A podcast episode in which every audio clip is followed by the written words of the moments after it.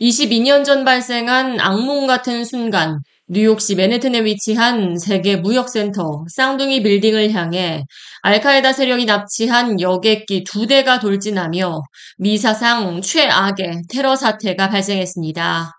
알카에다는 2001년 총 4대의 민간 여객기를 납치해 세계 무역센터 북쪽 건물과 남쪽 건물, 그리고 국방부와 펜실베니아 생크스빌로 돌진해 9.11 테러를 일으키며 뉴욕에서만 2,753명, 그리고 국방부 건물 충돌로 인해 184명이 숨졌습니다.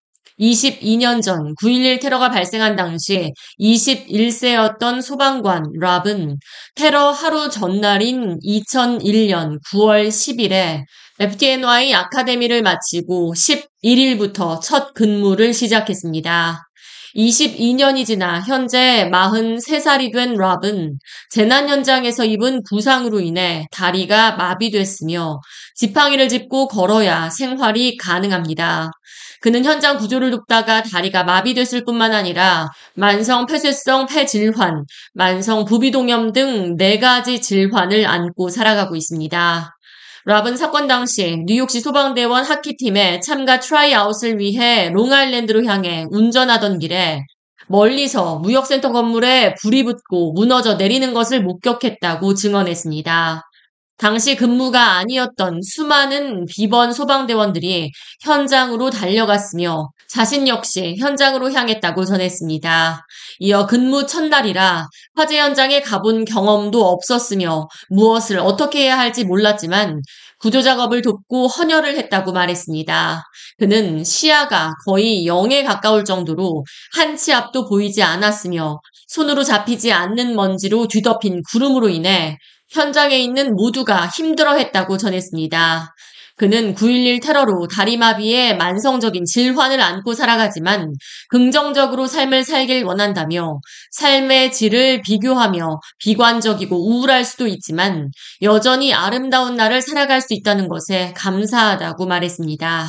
I was driving to Long Island to try out for the FDNY hockey team. Um, so I was actually just about on the Verrazano Bridge when I could see the towers on fire.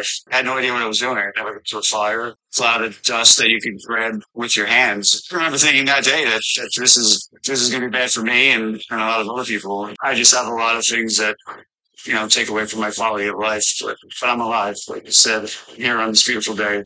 뉴욕시 소방관 협회 앤드류 앤스브로는 22년이 지난 지금까지도 여전히 수많은 소방대원들이 악몽 같은 기억과 만성적인 질환에 시달리고 있다고 말했습니다. For many this day, 22 years in the past, New York City firefighters that are living with the illnesses and memories, it is always present. 한편 뉴욕 맨해튼뿐만 아니라 워싱턴 DC 등 각지에서 9.11 테러로 무역센터 북쪽 건물에 여객기가 충돌한 시각인 오전 8시 46분에 맞춰 추모 행사를 엄숙히 진행한 가운데 11일 저녁부터 12일 화요일 새벽까지 Tribute in Light 행사가 그라운드 제로에서 진행되며 이를 통해 쌍둥이 빌딩이 위치했던 자리 자리에 정사각형 모양의 전구 기둥 88개가 지상 48피트까지 두 개의 건물 모양으로 하늘 높이 파란 불빛을 쏘아 올리며 추모를 이어갑니다.